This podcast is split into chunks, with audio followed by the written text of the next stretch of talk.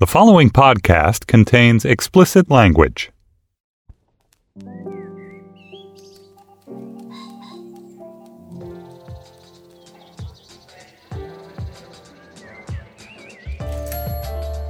I'm Stephen Metcalf, and this is the Slate Culture Gabfest Iconic Staircase Edition. It's Wednesday, September 25th, 2019. On today's show, Ad Astra is the latest from director James Gray. It stars Brad Pitt as an astronaut flying into deep space to retrieve his wayward father.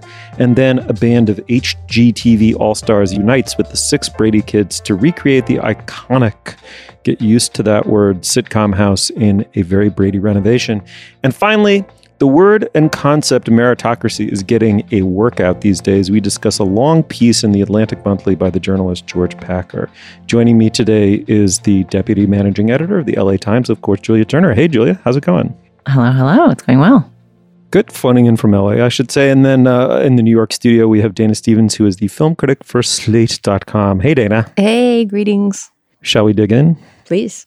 Glorious. Ad Astra. At last, I thought, a movie in Latin. Just kidding. Takes place in what is only I know terrible is only identified as the near future in which Brad Pitt is astronaut Roy McBride, a stolid, solid bit player in the world of space travel, whose one real claim to fame is his father, played by Tommy Lee Jones. He was a legendary pioneer of deep space, a man who was lost, or at least so the world believes, to the first man journey to Neptune that was a mission to discover if we could hear intelligent life elsewhere. It turns out McBride Sr. may still be alive and he's messing with us if he is. And so the US government enlists Roy to go into space and find out. The journey into the galactic void is counterposed throughout with a deep Oedipal journey within. Oh yeah, booyah. And by the way, we don't have a clip proper. We do have the trailer. Let's uh, let's listen to that. I do what I do because of my dad. He gave his life for the pursuit of knowledge. Because up there is where our story's gonna be told.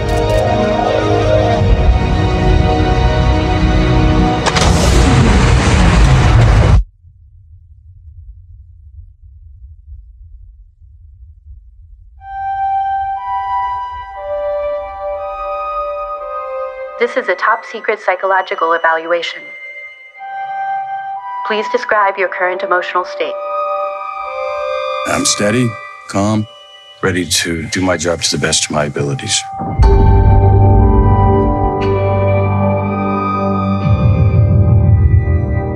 I will remain calm. I will remain focused. You look just like your dad there. Was the first man to the outer solar system. He was a pioneer. But there was much more to him than that.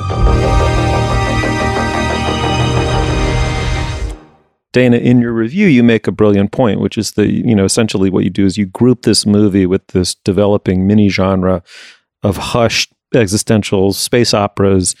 Uh, First Man, I'm forgetting the others. What are they? Uh, I think I mentioned Interstellar and uh, and Gravity, all of which we can get into how, but all of those movies have something in common with this one for sure. I should say that that's not originally my idea. I feel like that's something that's kind of emerging in criticism. And there was a great article by Bilge Ebiri at the time of the Village Voice, now of New York Magazine, and he he had a big sort of sprawling survey of what he called auteur-driven space movies, and was just kind of observing. And Ad Astra was, which had, was still just being anticipated at that point, was one of the movies he pointed to to illustrate this idea that you know when a when a filmmaker wants to reach out and stretch and do something he's never done before and kind of philosophically define the form that he now makes a space movie. He or she, although these have all been he's in this case, makes a space movie. And so this is James Gray's space movie. I don't know if James Gray is a familiar figure to you guys or to most listeners. James Gray is a filmmaker who might, if you're not a big follower of emerging directors, be a bit under the radar. The Lost City of Z was his his last movie before this and, and maybe his biggest production before this. But before that, he was, I think, somewhat known for making these small, um, sort of ethnic crime dramas and a one romance called Two Lovers with Joaquin Phoenix that was much acclaimed at the time, but was making kind of small character driven, earthbound movies and, you know, has completely changed course for this one. And as we'll get into, has made something that's really kind of philosophical and sprawling. I really liked Ad Astra. It surprised me that it was not ponderous. I went in thinking of all the things that this movie will be. One of them will certainly be ponderous. And that was somewhat based on, you know, this fact that the space movie has become sort of the new career defining gesture for would be auteurs but also because of the placement of Brad Pitt front and center in the marketing campaign and the fact that the, the marketing campaign was essentially just Brad Pitt in a spacesuit staring at you, you know, with with um, celestial music swirling around him. But to my surprise, I found this movie really swift moving. Uh, it's got some humor. It has some really good thrills and chases in it, even though it is primarily a film about Brad Pitt staring into the blank void of space and thinking about his dad. There's something about it that has a kind of lightness to it that surprised me. What did you all think? I had a very similar response. Like I had already not been excited to see this movie, and then I read some review that it was like Brad Pitt in space with daddy issues, and was like, "Oh my god!" And not interested in that. And then um, I think you referenced Blade Runner in reference to its voiceover in in talking about this film in your review, Dana. But there is something incredibly specific, dark, tart, and funny about the. It's not quite a dystopia. It's just a very plausible future it's no more of a dystopia than we live in already, right? It's sort of like yeah, late, late, late exactly. capitalism. You know, flying domestic to the moon, uh, the kind of indignity of having to pay $125 for your pillow and blanket, just the mundanity of seeing a, old fashioned escalator just at the moon base. Just they've got all this new technology, but they still can't improve on the escalator. Um, and having the moon base kind of look like some of the tunnels that connect various subway stations to the air trains in New York. Like just the production design and the specificity of the vision of the future as being neither a dreamlike her style dystopia nor a darker one, but just kind of like, yeah, everyone's just kind of still shuffling along. Uh, I loved that. It made it so interesting.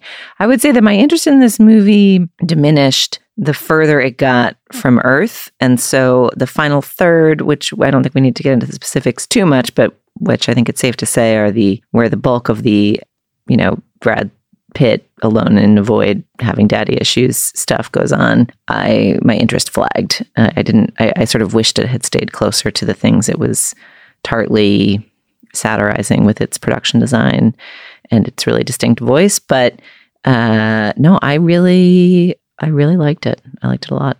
Hmm. I mean, I, I, so I agree with you that the movie is in its own way an implicit rebuke to the Spielberg of the 70s, maybe to Close Encounters in particular, a movie about the absolute wonder of being visited here from creatures from out of space and how it um, rescues us from our own mundanity and um, maybe mutual spites.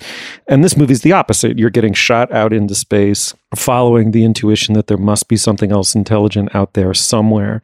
Only to learn the lesson that wherever you go, there you are, right? I mean, it's mundanity follows the human species. Mundanity and spite follow the human species wherever it goes. And, and we keep seeking out, you know, when it was just the Earth, we kept seeking out blank spaces on the map. I mean, that's sort of what connects this movie to Lost City of Z. I mean, this aching propulsive need to find blank spaces on the map in order to find places uncontaminated by us you know?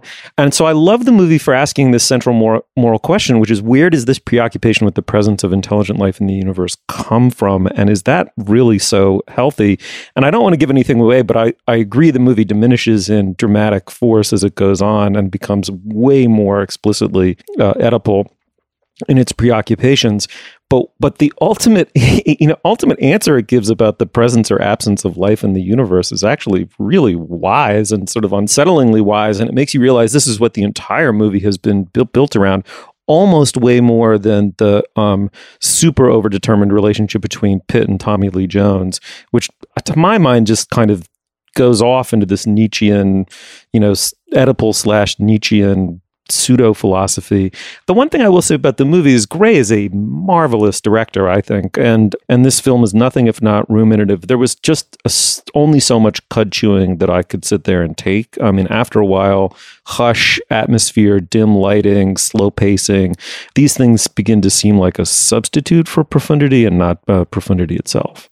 Steve, when you say James Gray is a great director, I feel like we should we should flesh out a little bit what that feels like because we're talking. I mean, this is a hard movie to summarize because there is a lot of silence and uh, and a lot of sort of a visual wonder that doesn't really translate into a conversation. But I don't want to give the idea that this is just kind of a draggy, long, vague trip into space with Brad Pitt because there's some, as I said, some action in there that I think is is really memorable. I specifically want to cite the moon buggy car chase, Mhm. which I don't Yeah. think I've ever seen anything like that in a science fiction movie. Right? I mean, it's this. So the premise of the car chase is just that Brad Pitt needs to get to the launch pad on the moon for this secret mission that he's he's heading off on and they have to traverse this crater or you know the lip of a crater and kind of get across this blank space on the moon. But in this near future vague capitalist universe there are space pirates people on the moon who want mining rights or there's some sort of no man's land on the moon that they have to cross. And then there's this great car chase across it in which of course they're in moon gravity conditions. So James Gray is able to use both the scale you know the unfamiliar scale of this moonscape and also the idea that gravity doesn't work the same way. So, you know, if your car goes crashing Mm-hmm. into a deep moon crater, you're not necessarily going to be harmed. You might just climb out of it in your spacesuit and get on with your day. So there's some imaginative use of the fact of phys- the physics of space, you know, that I found really uh, impressive. I also love all the zero gravity scenes. There's a whole lot of scenes of people, you know, floating in those zero gravity conditions that we always see astronauts broadcasting from space in, but they're doing things like having knife fights, you know, and uh, punching space baboons. I mean, I don't want to give away all the things that happen in zero gravity, but they were really impressively filmed. And I heard James Gray give a talk after a screening where he said, well, I asked him this question because I wanted to know how those were accomplished. I said, were people swimming in a tank and you somehow did CGI around it? How did it look so real that they were in zero G? And it wasn't done with CGI. It was all practical effects. It was people suspended on wires. And he was describing how Wow. Brad Pitt or whoever it was that was just suspended on these wires could only do a few seconds, so many seconds of the take before they would have to stop and throw up because it's so disconcerting to be, you know, spinning around without orientation in that way. But it's hmm. extremely effectively done. Yeah, I mean, technically it's a marvel, and I also just really loved. I I don't know really how to describe it. The the texture of both emotional and actual of the technology and the experience. And it's not as though these other films that we've talked about don't do interesting things too. I loved. I really loved First Man. I will say, First Man, you know, I think we talked about it early on before it became kind of an award season dud last year. This was Ryan Gosling as Neil Armstrong through the lens of, of Damien Chazelle. I actually think that movie was wonderful. This movie reminds me more of The Martian in that it has a sense of humor and a kind of precision about the practicalities of life, you know, out there. And I'm ready to read the dissertation about the the mechanical and practical effects. But I love that there's there's a moment when a kind of co-captain of one of these rockets uses like a very familiar social blandness to try to evade admitting that he's like afraid to go answer a mayday call and just kind of the social realities of being part of a small crew that's hurtling out into the void i thought was fantastic. I also thought it was interesting because there was a lot of tension about various pieces of this but there are also a lot of ways in which the technology just worked. Like if you think about in gravity the stress uh, of you know feeling like every millimeter of a push in the wrong direction could send a spacewalking astronaut hurtling trajectory wise irretrievably away from whatever potentially earthbound object they were trying to get to. There were lots of times when brad pitt just seemed supremely confident that he was going to like you know meet the socket with the gate or whatever. Like do, do you know certain certain things are presented as more and less difficult in these films and it's always sort of interesting to figure out how they make their own mechanics. But again just the precision and flawedness of the world that it depicts is really kind of electrifying to be in Agree. I mean, even though I'm pretty sure that if we were watching this with Neil deGrasse Tyson or somebody, they would say that a lot of the stunts and things that happen are, are physically impossible. But within the physics of the movie, attention is paid to every detail, and you feel that. Well, this is the second movie we've seen in a very short period of time that features uh, Brad Pitt. He's the Apollonian god in um, Tarantino's uh, Hollywood film. Here he is uh, uh, dark and brooding. Uh, what do we think of him? I love thinking of this paired with Tarantino's film because it almost seems like this comes to to answer some of the questions that that movie left unanswered about whether or not um, Tarantino was was leveling any critique of the hyper masculinity of, of the movie, right? And uh, and this movie is all about that. I mean, even though it has no important female characters essentially, and I mentioned in my review that Liv Tyler plays, you know, a really classic sort of sailor's wife waiting at home, and uh, there's there's really not much of a chance for her to do much. But nonetheless, I feel like the the bulk of this movie really functions as this pretty savage analysis of what it is to be a man, right? I mean, Brad Pitt is totally out of touch with his emotions, constantly lying to this psychological test machine that he has to periodically report to to make sure that he still has enough mental fitness to be on the mission. Essentially, the more he lies to the machine, the better grades he gets, right? I was really touched and sort of amused by that scene where he starts to open up and, and be honest with the the mental fitness machine. And that's the first time he fails the test. And uh, suddenly his superiors are coming in saying, "We don't know if you're fit to do this mission." I mean, it really is all about how you know, masculinity and being utterly emotionally shut down is crucial to doing the kind of job that he's doing that presumably his dad has been doing on his space mission as well. So when the two of them meet, somewhat disappointing because I think that Tommy Lee Jones character is not developed enough. He's really underwritten and you don't understand his motivations. But in terms of the father-son relationship, I felt like there was there was more going on there than, you know, your standard sappy daddy issues story. I think that there was there was a real thinking about what it is to form oneself as a man.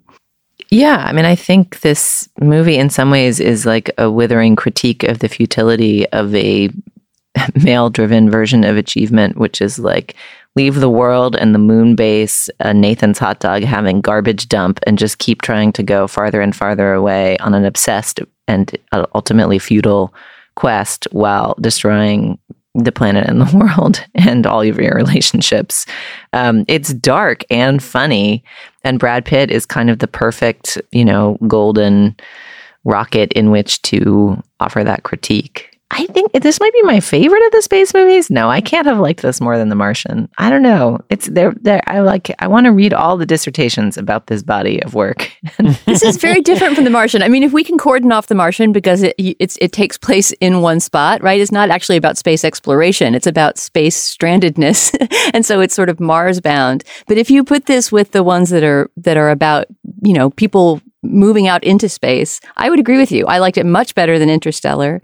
And as much as I liked First Man, I feel like First Man was a little one note compared to the the complexity of this movie. Also, just Brad Pitt brings something so special to this role, and I, I, think it's worth seeing, if only because in one single year between the Tarantino movie and this movie, Brad Pitt has turned in two really astonishing performances as this kind of hyper competent, hyper rugged dude who, nonetheless, has a lot going on under the surface that contradicts that. All right, before we go any further, now is the moment in our show where we talk about business. I'm sure we have some. Dana, what what do you got? Yep. Our exciting business is that we have a couple of live shows coming up. I feel like we haven't done a live show in way too long. I'm really glad we have some coming up. The first is in LA on November 13th at the Barnsdall Gallery Theater in Barnsdall Art Park. And then two nights later, on November 15th, we will be in Vancouver at the Granville Island Stage. Uh, you can find out more information about both these shows and get tickets for them at slate.com slash live. I assume there'll also be some sort of socialization opportunity afterwards. We generally, either before or after live shows, do a cocktail hour type thing. So I hope to meet a bunch of you in LA and in Vancouver in this fall. I'm so excited. We're, we're taking a West Coast tour. It'll be good. I love the idea of this West Coast tour. Yeah, no, I'm very excited to go. Yeah, and we will have to figure out what topics to do. As always, it's fun to figure out some sort of regional specific topics and guests for those shows. So that's all in the making now.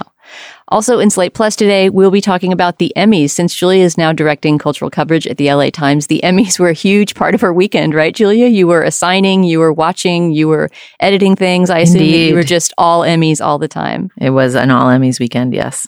So I want to hear a little bit of that background, and then we'll also just talk about the show itself, the telecast, what won, what didn't, what we're happy or sad about in Slate Plus today. So to hear segments like that and get ad-free podcasts, you can, of course, sign up for our membership program, Slate Plus, for just $35 for your first year. You will get extended ad-free versions of this show and all of your other favorite Slate podcasts and many other benefits. So if you want to support the Culture Gabfest, please go to slate.com slash culture plus and join Slate Plus. Also, we have a favor to ask. Our partner is conducting a survey and would be grateful for your help in answering a few questions. It will take less than 10 minutes of your time, and your participation helps support our advertisers and thus help support us. Please go to slatestudy.com to complete the short survey now. All right, back to the show. The Brady Bunch, the genial sitcom about a blended family that all of you have seen, ran from 1969 to 1974, or roughly from uh, Berkeley riots up into the Nixon impeachment. I say that only half glibly. The show is a super idealized version of nuclear family America that aired just as the post war social contract was falling apart. An architect dad, a perky homemaker mom, live in help, and seemingly no care in the world deeper than playing ball in the house. It was not a, I was very surprised to discover this. It was not a huge hit at all when it first came out, but it entered the collective unconscious of the country through reruns and cable syndication. The house that served as the exterior shot for the show came onto the market. It was bought by HGTV. Now, a band of HGTV All Stars is renovating it with help from the reunited Brady kids. Renovation TV crossed with pop culture nostalgia, crossed with America's inability to separate reality from fantasy. What is not to love? Let's listen to a clip. Does laying in this comfy little bed bring back any fun memories from the show? We didn't use white sheets because white filmed green for some reason. So they were oh. kind of a dirty gray. They were like like old underwear color. So What kind of old underwear? So they skeeved me out. This is going to be a functional house. I can see Mike's den, I can see the staircase. As soon as we get all the details, like the wallpaper and everything, each room is going to be perfect. All right, Julia, before we go any further, number of steps or angle? Ugh, angle definitely, but also burn the whole thing down. oh, I love it. You spiked the volleyball. That's I always love it when that happens. Okay, well, what what am I referring I mean, we should for- clarify that what you're referring to is they acquired the house, which was shot for the facade of the Brady house in the opening credits of that show and in general use in that show. And then the conceit of the show somehow is that America is counting on eight separate HGTV regulars, I take it from the breezy way in which they're introduced, and all six Brady kids. And at one point, a producer who is on camera for some reason says, if we don't get all six kids, America will be devastated. but anyway, they need this group of 14 to undertake the project of recreating all of the interior sets of the Brady house, which, you know, existed on stage five at some Paramount lot or something, within or behind the facade of this house, which is in fact much smaller than a house that would sleep six children and plus leave room for Alice, the housekeeper.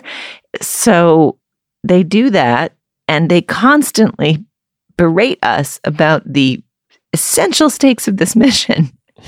With lines like, America will be crushed if we don't get the angle of the iconic staircase just right. Or, you know, as Marcia, the actress who played Marcia, is Maureen McCormick. telling someone at a custom fabric printing place to fill in more leaves and greenery as they try to recreate the iconic fabric of the iconic sofa. Yeah, like I, I just everything about this show is so misbegotten. and I'm clearly wrong because apparently this thing was so highly rated. It was the top rated premiere in the whole history of HGTV. But what? Like So nobody so- so thought Julia- the house was there. Nobody cares if it is there. I don't care who remakes it. Why would you even want it? Why does it matter if it's the same? Like ah, You're right. The, the, the, the assigning of stakes by every member of the renovation team, from the Brady kids to all kind of six of the indistinguishable all white architects and uh, contractors who are working on it, is no, is nowhere located in reality. Just like the house that they're reconstructing never existed, right? I mean, this was used for exterior shots, and there was a lot somewhere else. And probably the first twenty minutes of the first hour long episode, like all reality TV, this is incredibly padded. The first episode just repeats every single talking point over and over and probably spends the first 20 minutes establishing that there's exterior shots taken in one place, but the actual interior was on this other lot. Like we grasp that, right? We have all grown up watching filmed narratives of various kinds and we can fully grasp that idea without having every single one of the grown up Brady kids reinforce it for us. I loved it. what? I loved it. Okay, so first things first, I'll date myself. I watched this show in its uh, original uh, uh, incarnation uh, when it was uh, actually aired on, I think, Thursday nights, Friday nights, Thursday nights on TV. Uh, I was five years old in 1969, so I watched it up through about fourth grade. It burrowed deep, deep. It, it like squeezed its way uh, in between my Freudian Oedipal neuroses and my Jungian archetypes. It's right down there in the Steve Metcalf mental basement. Of course, of course. Let me preface this by saying that the the hype job, you know, is just preposterous. It's like they're trying to rescue and preserve the last remaining copy of Hamlet. You know, that's ridiculous and that's overdone. But it's, I think, a little tongue in cheek. And of course, if only we preserved historic architecture in this country with the same piety that we revere our fake collective memories. And of course, if only in this freaking country we could place that much coordinated effort and intelligence into nourishing, educating, and loving actual living real children as opposed to, you know, fake ones on TV. But what what the show has going for it at a basic level is simply a te- it's a technical challenge show. It's how do you footprint into this existing house this uh, soundstage uh, layout, right? And the two don't go together at all. They have no relationship to one another, and so that just is interesting. But to me, what really makes it good is in the first episode. There's a you know it has to really count as a money shot, which is they've renovated the downstairs and they've gotten it to be a, a, precise replica of the iconic stage set, complete with the properly angled staircase. And they get these six actors who are now middle aged, you know, at best, uh, and they walk through the front door.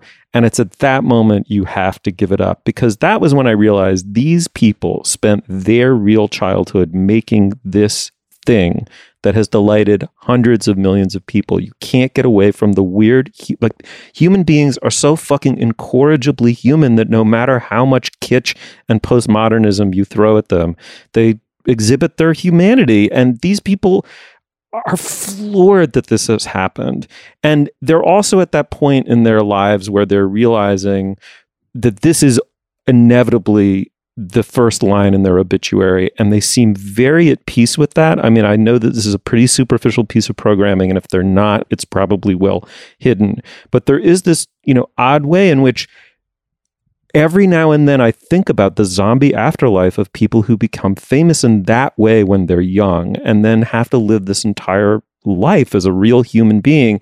And there's just a kind of I think kind of real feeling of alignment and reconciliation between the real and the make believe that happens in the show in spite of itself. And so my inner Adorno had to stand down. But Steve, I feel like the show does a disservice to precisely what you were just talking about. We don't get any sense. All right, I've only seen two episodes, two very long episodes so far, but they don't spend any time sitting down with the former Brady kids and saying, yeah. "What did this mean to your life? Yeah. Tell me a memory from this part of the set."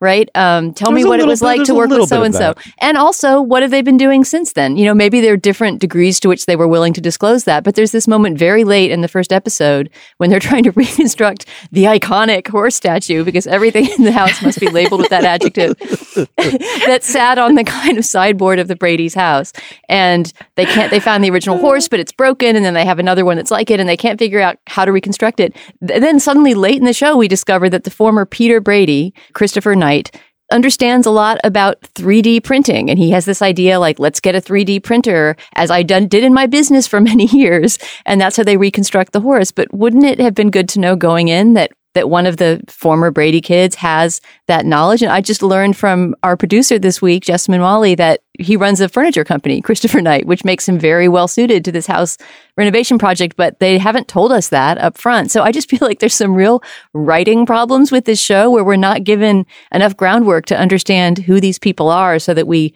care about the thing that they're making together. Would would I have wanted Julia this show to have been co-directed by Bergman? Yes and had shades of wild strawberries and this, you know, deep penetrating look back into the arc of one's life.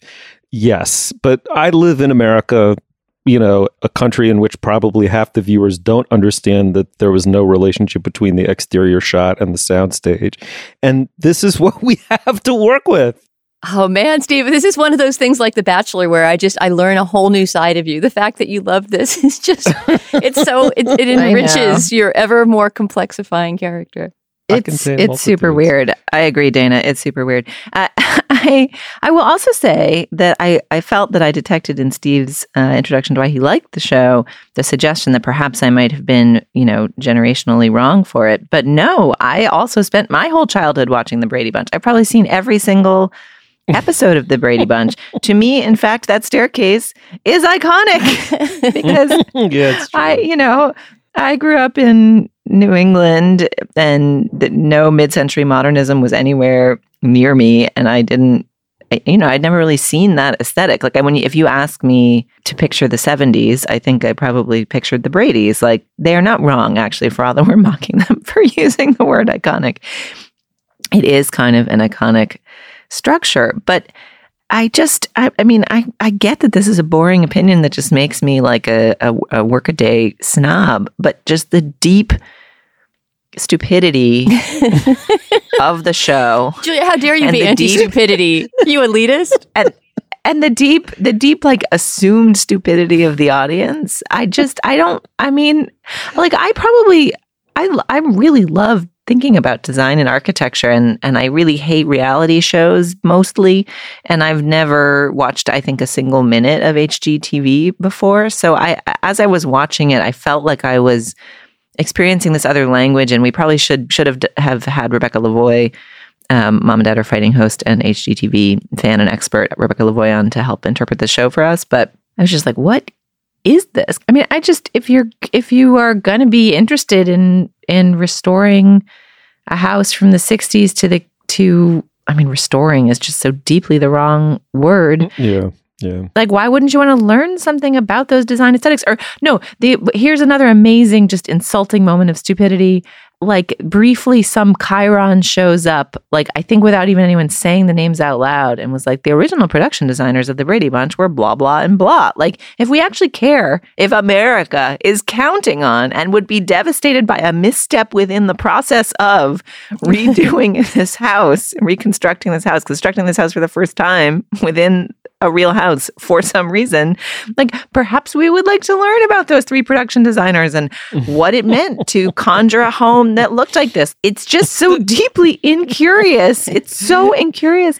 Uh, one of our arts reporters and and um, a student of architecture and design, Carolina Miranda, wrote this wonderful piece uh, for us looking at the actual architect of the actual Brady house and what befell him and just kind of thinking about the history of this. But she points out in the piece that like five people in the show say like, "Oh, we wanted to save this house from being turned into a McMansion. We wanted to spare this house from being like knocked over and gut renovated." And she points out that in fact that is exactly what is happening on this show. Like apart from the facade, the whole back of the house has been like housectomied and like is being replaced with this entirely different fabricated house that has to do with ideas of what a family home should look like in 1969 but not actually what homes were built like in 1959 and there are like lots of interesting questions you could explore there and they just are they just seem to have staged it all so obviously to be like ah there was footage of like greg painting a wall so let's like we can cut back to that and then talk to the greg character about paint or there was a iconic episode where bobby broke a vase and so we have a picture of bobby with or peter with next to breaking stuff so we'll just have peter throw a rock through a window because certainly that's like the the obvious way that you demolish a window when you're demolishing a house like of course you don't just fucking throw rock like ah. I gotta say, it made me so angry. I, I love it when when Julia and I swap sim chips uh, on our show.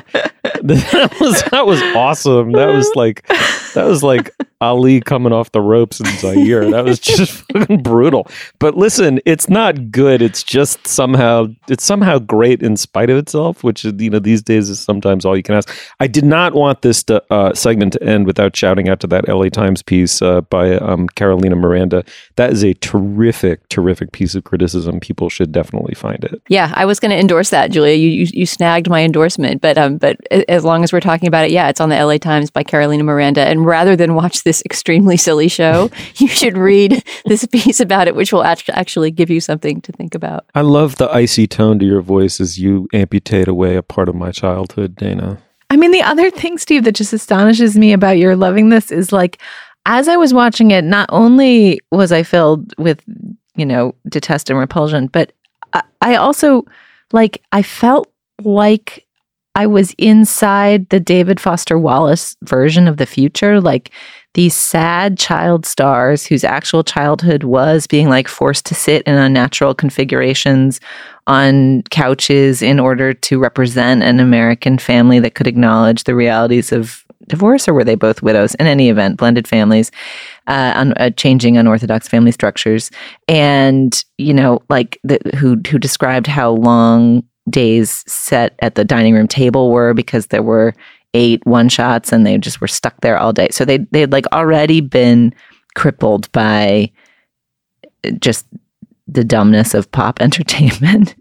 and then you see in the interest of all of them, they they've just spent the last four decades, like or however many decades, just kind of dining out on it or trying trying to resuscitate the spark of that iconic or, or moment of their it, youth yeah. or running away from it or whatever. But as Dana points out, it's not curious about that at all. Like I just it it felt dystopian. Like it felt like, oh God, all they want to do is go back to that well, and all we want them to do is go back to that well, and we just want to recursively make them be the Brady's at once a decade for the rest of their lives. And then this particular version of them being the Brady's is about actually slavishly recreating the very first Proustian moment of being like trapped veal kid stars. Like, completely agree. Actually, David Foster Wallace is a great comparison. I was thinking of Thomas Pynchon when I was watching it. I mean, there's just something about, there's even a moment where one of the Brady kids says in voiceover, um, fantasy has become reality, you know, and they're really excited about it. And the show is just 100% behind this idea that this weird 50 year old fantasy of white suburbia is going to be reinvented behind the facade of this house. I mean, the one reason I would want to watch this until the end, or at least watch the last episode of it, is to see what happens to the house afterward. You know, are they going to like give it to a homeless person or something at least? Or is it going to become a Brady museum? Or is, is Steve going to buy it and go live there? I, I want to know the future of the Brady home. You two are pitiless. Jesus. okay, it's a very Brady renovation. It's fucking awesome TV. You gotta watch it. Uh, tell Dana and Julia how wrong they are. All right, moving on. The system that dominates our waking hours commands our unthinking devotion and drives us like orthodox followers of an exacting faith to extraordinary, even absurd feats of exertion is not democracy, says George Packer in the Atlantic Monthly. It's meritocracy, the system that claims to reward talent and effort with a top notch education and well paid profession. Uh, Julia, let me start with you. George Packer, who's uh, widely regarded as an important American journalist, has written a very long, a 10,000 word essay, memoir, polemic for The Atlantic, which interweaves his own personal experience with his own kids in the public and private schools, both of New York City, with a more abstract uh, meditation, really, on the relationship between social class and merit relative to what he reads as a new PC moment. The piece is very long parts of it are extremely personal. Other parts of it are much more uh, historical and theoretical in their orientation. It's gotten an extremely, to put it mildly, mixed reaction on Twitter and uh, um, among other journalists. Uh, I'm very curious to know what you made of it. Oh, I mean, I had a couple thoughts. One, this piece has come in for a lot of criticism, and I think much of that criticism is warranted, and I'll get to that in a moment. But I would also just say, as a baseline, that writing personally about the life choices you make for your family navigating this set of issues, which are in fact fraught and fucked, is hard. And he's done it. And he's been, I think, uh, well, I think we can get to how honest or, or rigorous in his self examination he's being. But just the bravery of you know, looking at your choices and articulating them and and and trying to suss through what is going on with education in this country, what is going on with inequality in this country, and what is going on for parents who are trying to navigate that is admirable. I think that the piece, though, takes some strange jogs, which, because it's framed so personally, I can't really argue with. I mean, if that's where the arc of his children's education led his thinking, like, okay. Um, I mean, okay for however many thousands of words in the Atlantic, but sure, okay. But I was not convinced that he was applying the type of intellectual rigor that he seemed to yearn for in his children's educational institutions to the arguments he was making here. Because by the end of the essay, he seems to suggest that a push for better access to education for children from more diverse backgrounds is necessarily conflated with a kind of fuzzy headedness about what, in fact, they are learning and that the twain can't be separated without really making that case. He seemed uh, itchy at a bunch of rhetoric used in in some of the New York schools he's encountered and used by Bill de Blasio's administration in in transforming and trying to tackle the segregation of public education in New York but I did not find those parts of the piece persuasive. I'm very curious what you guys thought. Yeah, Dana, what take it away? What, where did you uh, where did you come out on this? Well, before I get into my response to it, I feel like we need to frame a little bit more because it's a very long and intricate, um, not even quite argument, but just story that he tells about his children's education. Maybe we should summarize that a bit. I mean, essentially, George Packer is writing about his own, his and his wife's struggle to manage the education system in New York. And as he acknowledges, although we can talk about whether he acknowledges it enough and exactly what that acknowledgement means. But as he acknowledges, he's in the position of being able to choose between private and public education options for his kids. He wants his kids to go to a public school, but he winds up struggling with the school that his son ends up testing into, in part because of testing and because of a scandal that happens there. Scandal is the wrong word, but a, a, a debate among the parents at that school that happens about standardized tests and whether they should opt to pull their kids out of them. And ha- he talks about how it becomes more or less the orthodox view of most of the progressive parents at this pretty progressive public school his son is in that your kid should not take the tests, the standardized tests, because you know they're racially biased, they have all the problems we know about, But the, after this new orthodoxy descends, if you actually do want your kid to take the standardized test, in part just so that they can learn the skill of taking standardized tests, which they'll have to do later in life, then you know he sort of paints himself as becoming a pariah of the school that's only one of several debates that he sketches, but essentially he gives this portrait of a public school that's totally riven by these debates about identity and uh, class and race, and uh, and that he didn't feel that his kid was getting the best education there. His son is still in a public school. He sent his daughter to a private school. You know, he deals with his guilt about that, but essentially he's delivering up this fairly dark vision of even the best ranked public schools in New York, and I guess by extension the U.S. Although we could argue that this is a pretty blinkered New York centric piece that might not have a lot of application to education systems outside the city. Yeah, I mean, Dana, I will never forget the moment that I had to make, and my wife and I had to make the initial set of decisions about how our kids were going to be educated. We were at the time living in Brooklyn, and it was the first time a lot of highly abstract notions that I had about social class, social justice, privilege confronted head on what it means to have children and what it means to raise them middle class and within a set of meritocratic expectations and what it is you want to pass along specifically to them at a possible cost to your own notion deeply held notions of social justice and the public good. These two things do come into an excruciating conflict and the first half of the piece or portion of the piece is i think a relatively thoughtful and successful piece of journalism about that agony. And then it pivots. And I just want to read the point in the piece where, where it pivots. Around 2014, a new mood germinated in America. At first, in a few places among limited numbers of people, but growing with amazing rapidity and force as things tend to today. It rose up toward the end of the Obama years, disillusionment with the early promise of his presidency. This new mood was progressive, but not hopeful. Um, and all of a sudden, the piece really goes into what seemed to me to be very crudely caricatured notions of the supposedly politically correct turn that the country took, you know, in, over the last five or so years. And all of a sudden, the piece becomes, to my mind, enormously self serving and thoughtless. and correct me if I'm wrong, but this was one of my major takeaways. There are a number of ways in which the many public schools in the in the United States are carefully made to be not like public schools and to mimic private schools so that it's possible for affluent, mostly white parents to extract from them exactly what they would from private schools. The most obvious example, of course, are suburban schools that use property taxes to fund the local schools, so their budgets are equivalent of private schools. In New York City, as I understand it, there's all kind of all kinds of uh, tracking, segregation, good schools, bad schools by neighborhood and borough, so that if you strategized carefully, you might be able to secure all of the class advantages of a good ed- education for your kid without having to confront this sort of agonizing choice of uh, the private advantages of social class versus the justice of a perfectly functioning meritocracy. And when that failed because people had begun to notice for completely justifiable reasons that this was simply turning public schools into another engine of class transmission, Packer suddenly discovered he couldn't extract those benefits for his kid.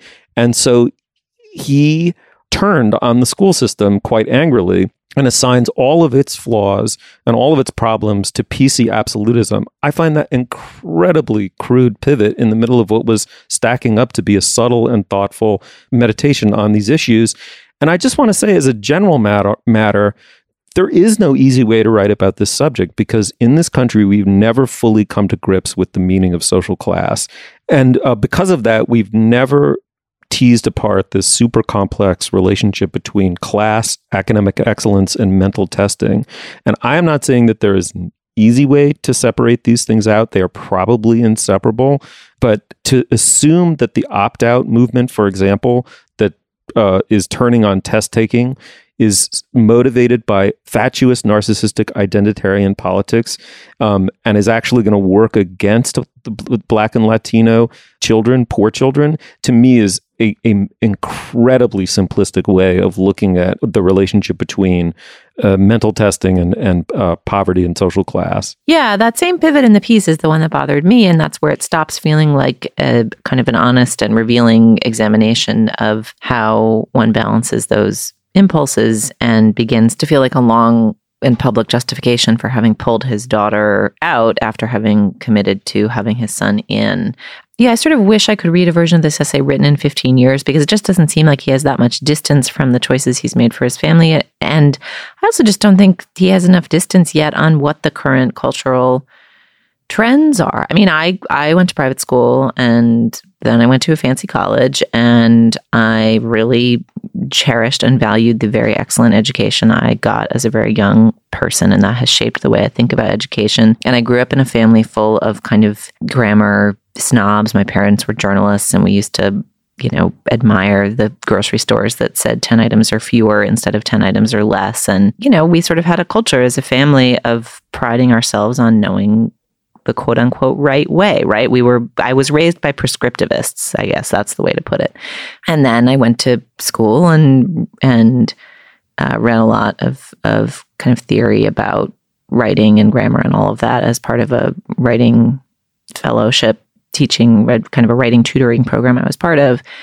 And, you know, just realized that all of those things that I had been taught, uh, taught to be a totally meritocratic system developed to allow the English language to offer, you know, kind of enlightenment levels of truth and clarity were also power structures that made it so that part of what I had learned with my expensive early childhood education was a way to communicate that made people think I was good. But I had so many advantages the, on the way to that. And the fact that I had been taught to deploy language in that way did not, in fact, mean that I was better according to some meritocratic anything.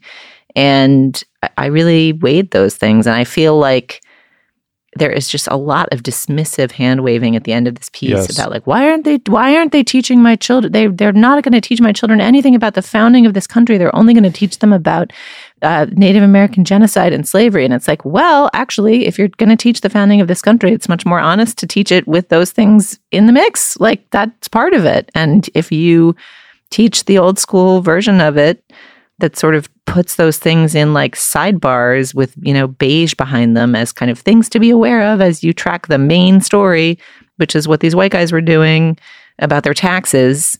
Like that that is not a neutral way to teach history. That is a loaded way to teach history right. and right. you don't have to be like a internet tyrant or an idiot to think that. And he's just incredibly intellectually dismissive of yes. um, what these changes in education might be trying to wreak. And probably they won't all go well. And probably there are some teachers who aren't that good. I mean, the, the fundamental tragedy here is not the politics of modern political education, it's the funding of modern political education. It's yes. just the extraordinary underfunding of these schools and, and the the incredible disrespect and lack of resources that we give to this incredibly important project of teaching our children and and the tragedy of that resource inequality is the tragedy and the kind of politics of the de Blasio administration, which, you know, say what you will about de Blasio, great, stupid presidential galoot, you know, like he's just such a big, lanky goofball target.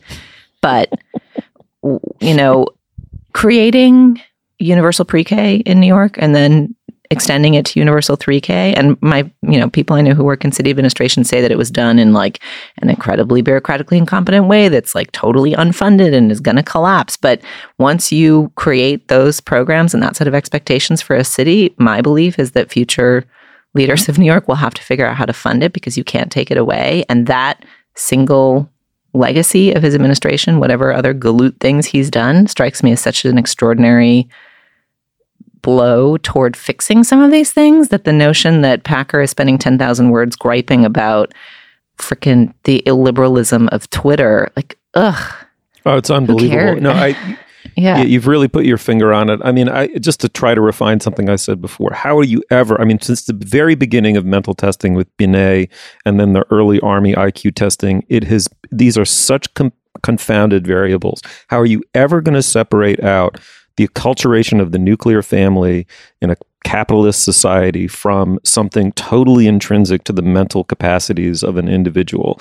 No one has ever figured out how to do that. And so a certain degree of sympathetic generosity in the face of why testing might be necessary because at the end of the day we probably do need to sort people at least somewhat according to mental ability in order to end up with people who can be editors at the LA Time Times and doctors and help us you know with free speech and health or whatever there are certain social functions that in a highly developed you know late capitalist society, I think actually are necessary. And you are not going to get rid of at least a somewhat meritocratically excellence based uh, education system and still have certain forms of public goodness. But that's a confounding problem. That's a that's a gut wrenching problem. It's not a simple problem. Listen, my suspicion is there's a certain kind of person who believes that they ended up where they did in life because of their own intrinsic mental excellence. And any challenge to that fact has to be beaten back as a, a PC absolutism. And I'm afraid I feel that as the motivation in this piece more than anything.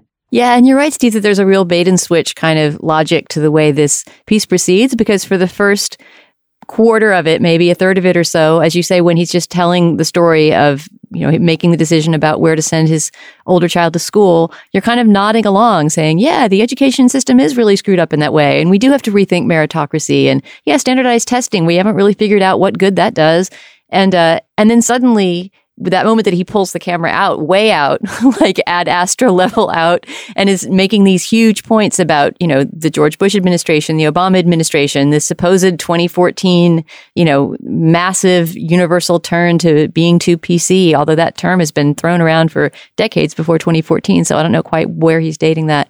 But you suddenly start to realize, wait, I've been led down the garden path to, you know, be nodding along with all these things that I suddenly am not nodding at anymore. And it's just a piece of intellectually dishonest rhetoric. I think maybe as an editor too, if I were working with this guy on this piece, I would just say, you need to bring in some more experts for this second half you know before you start making this big genealogy of you know american thinking about education for the last several decades you need to go talk to Nicole Hannah Jones, the New York Times, or somebody who spends their life really rolling up their sleeves and studying on a grand scale, right? I mean, using statistics, what's happening in New York City schools and in schools around the country. It just there's the, there's that moment that often happens in, in personal essays. I feel like it happens a lot in modern love essays in the New York Times, where somebody start, starts out with their own micro experience, and that part can be interesting always because it's individual to them. And then there has to be that moment where they say that it proves some sort of huge point point about American society and culture, and you know the fact that you know right. my my husband broke up with me because I you know chewed too loudly proves everything about that we need to know about gender relations in America. And this this piece kind of did that on a grand scale with something much you know more broadly significant than why that particular couple broke up, which is you know how are we supposed to educate kids in the society in a reasonably equitable manner. Yeah, I got to get in two things quickly before we wrap the segment. The first is, um, you know, he briefly mentions No Child Left Behind, the education, federal education law passed by George Bush, without pointing out that it was an un, pretty much an unmitigated disaster. I mean, it led to epidemics of, of standardized test cheating, kill and drill, educational methods that absolutely turned off certain kinds of learners. It was just a poorly conceived, poorly executed, really pageant to show off George Bush as a supposedly sensitive uh, Republican, uh, he doesn't go into any of that because that would be inconvenient to his thesis. I think that that's just not. I was just very shocked by that. And then the second thing I really want to say is if you want to read an intelligent piece, a thorough, thoroughly researched sensitive, thoughtful piece of journalism about meritocracy. The piece by Paul Tough, spelled like tough guy, T O U G H, in the New York Times Magazine at September 10th issue, What College Admissions Offices Really Want. It's kind of the dream piece of reporting on meritocracy at the collegiate level. And he gets in deep, I mean, a deep embed with Trinity College's uh, admissions officer about all of the kind of brutal choices, uh, the the enormous plate spinning balancing act that a college admissions officer has to go through, and how what amounts to our elite or uh, you know early blueprint for what will become each generation's elite gets formed in the admissions office offices of good colleges. I mean, I think that is just an extraordinary uh, piece of journalism, and people ought to uh, send their attention there. He also was on a recent episode of the of the Political Gabfest, so uh, that's another good place to hear his smart and less self justifying thinking on the subject. All right. Well, this one was called When the Culture War Comes for the Kids. It's in the Atlantic October issue. It's by George Packer. Okay, moving on. All right, now is the moment in our podcast when we endorse Dana. What do you have? All right. Well, since since Julia stole my initial endorsement idea, which was to send people to that really interesting Carolina Miranda reported piece on the Brady House in the LA Times, which I still think people should read, uh, I will endorse another little thing that came up in the midst of my Ad Astra research. This was actually when I was getting ready to write my review of Ad Astra, and uh, since we were talking about you know this being the year of Brad Pitt and having him having these two wonderful roles in Ad Astra and in Once Upon a Time in Hollywood, I want to send everyone to another great performance by Brad Pitt as Brad Pitt interviewing an astronaut astronaut while in space, which was this great idea for a promo. Whoever had this idea was very smart. So NASA and the movie marketers worked together to get Brad Pitt into NASA headquarters, where he interviews a, an American astronaut named Nick Hague, who's in the International Space Station right now, who's been stationed there for most of the year, I think. And so while this guy is floating in actual zero G conditions, he just chats with Brad Pitt about what it's like to be an astronaut in space. And he's actually seen the movie. They somehow showed it, I think, on the International Space Station to everybody who's stationed there. So they both talk about the movie and, you know, the realism of the zero G and how it was done, et cetera, and about Nick Hague's actual experience of being an astronaut. And uh, it's just really fun to see Brad Pitt not acting, just sitting there with his gray stubble and his casual duds, you know, just asking whatever comes into his mind to this astronaut. And as you might imagine, Brad Pitt is a very curious, intelligent, interesting guy. And so they have quite a great conversation with long delays, of course, because they're talking through the vast reaches of galactic space. But it's really fun and interesting to watch. So it's on NASA's website, but it's also been posted in lots of other places. It's about 20 minutes long. Brad Pitt interviewing an astronaut. We'll link to it on the show page. Love it. Julia, what do you got? Oh, I'm going endorse the my favorite thing that's happened so far this week, which is like uh, a prelude to a cultural experience. But my kids came home from school yesterday and we had dinner and one of them told me that they had been reading this book, Mrs. Pigglewiggle. And that Mrs. Pigglewiggle has all these cures for different people's ailments. Like there's a kid who never takes baths, so Mrs. Pigglewiggle plants radish seeds in the dirt that is encrusting the kid, and then radishes start to grow all over the kid, and then the kid learns a lesson. And it was like a Proustian. Like I was like, oh, I used to read those. I think with my grandmother. Like I, it was just way deep, deep in the memory, somewhere near the Brady couch and the iconic staircase. I was like, oh my god, those books. I think I had like filed Mrs. Pigglewiggle under Amelia Bedelia and had forgotten that this rhyming helper was totally different. So anyway, we went online to try to see if they were available on Kindle so we could read some at bedtime, and they were not. There is some kind of revivification of Mrs. Pigglewiggle as Missy Pigglewiggle, who we did read some of those, and apparently she's Mrs. Pigglewiggle's niece, and uh, the jury's out on those. They also appear to be written by quote unquote powerhouse children's author Anne M. Martin, who, if I'm not mistaken, is the Babysitters Club author, which I assume is some kind of like a conglomerate of Bartleby esque scribes. But uh, I just, I'm going to find the real Mrs. Pigglewiggle and reread it. And uh, I guess my endorsement is having the memory of a childhood classic conjured for you by your own child as they discover it anew. Oh yeah, Mrs. Pigglewiggle. Those books are essential. Those are incredible. I'm so glad you're discovering them, but they have to be the Betty MacDonald versions. And do they hold up in terms of the lessons? Like that's the thing. They're teaching you not to be you know, you can never tell with some of these retro books, like, is there going to be a one about like not eating too many desserts that has bad body image issues in it or whatever? Not that I can think of. I mean, there's there's a lot of Mrs. Pigglewiggle books, and I can't think of every story in every one, but they tend to be pretty gender neutral. They're about things like you know, not putting your things away. One of my favorites as a kid was the Thought You Saiders. There's this group of siblings that have this ongoing joke where everything an adult says, they say, Oh, I thought you said, and then they say a nonsense version of it, which maybe was a big problem of child rearing in the 1950s and 60s. But, uh, but it's, it's a really funny one. What else is there? There's, there's the kid who doesn't brush her teeth. But Mrs. Pigglewiggle is just so so beautifully written and uh, and so so funny. I would recommend Julia. Of course, you should read them all out loud together. That's really fun. But if your kids are into audiobooks as well for drives and things like that, there's a great bunch of great versions on Audible of Mrs. Pigglewiggle read by a reader named Karen White, who really gets the humor of the stories. I think one of the funniest things that my daughter used to always laugh at in the Mrs. Piggle-Wiggle stories were the names, the names of the various neighbors, because there's always a gossipy phone call at the beginning of each story where the mother just simply doesn't know what to do. I guess that's a place where there is, you know, it, it is dated, right? The moms are mainly stay at home moms and the dads are, are going off to work, but the moms are great characters too. And, and so she'll call another mom in the neighborhood and say, I simply don't know what to do. Johnny won't wash his feet. And then, of course, Mrs. Piggle-Wiggle gets recommended, but the other person she calls is always named something absolutely absurd, like, oh God, I can't even come up with a Betty MacDonald name, but they're always just really, really wonderful. And then her kid's name will be like Hubert von Flirtzenberger or whatever. And they're just really fun, fun um, use of language in those stories. Um, I will say, I think I've maligned Anne M. Martin, who is not a Bartleby esque machine of scribes, but seems to be just a writer living in the Hudson Valley, like you, Steve. So I think oh. it looks like these these Missy Piggle-Wiggle tomes are her most recent project, and she appears to be an actual human, not a conglomerate or even an oligopoly. So you should, um, you know, you should become one of the Daffy neighbors, Steve. That's all I can recommend to you. How do you know this is not my nom de plume, though?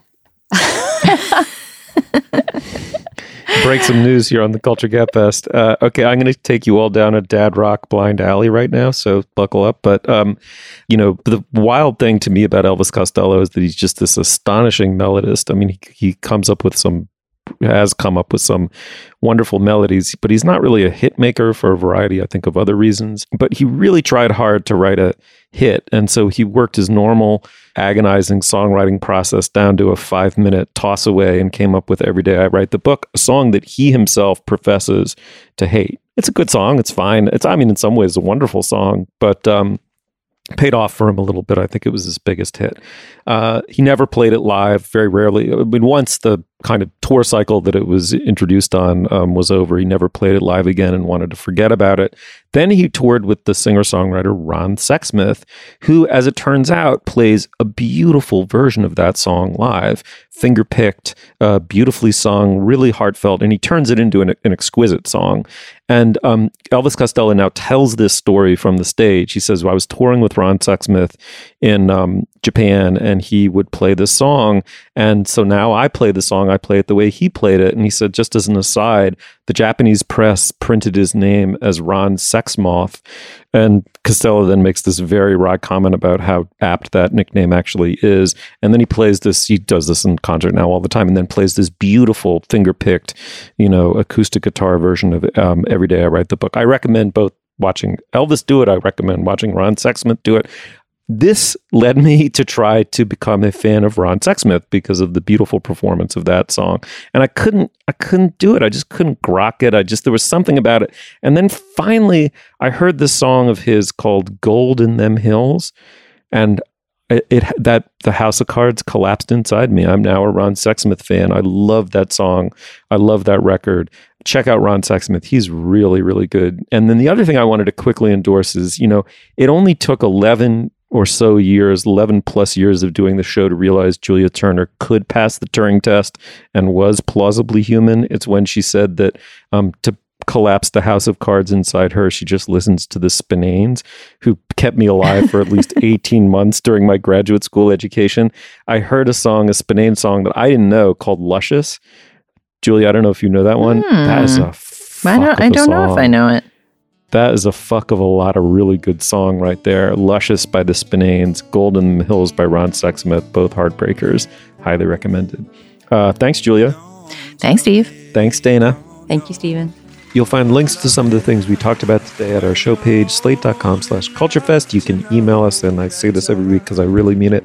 Love the emails we get from our listeners. Email us at culturefest at slate.com or drop us a line on Twitter. We've got a Twitter feed. It's at Slate Cultfest. Our producer is Jessamine Molli. Our production assistant is Cleo Levin. For Dana Stevens and Julia Turner, I'm Stephen Metcalf. Thank you so much for joining us. We will see you soon. I'm giving you a longing love every day, every day, every day. Every day I write the book.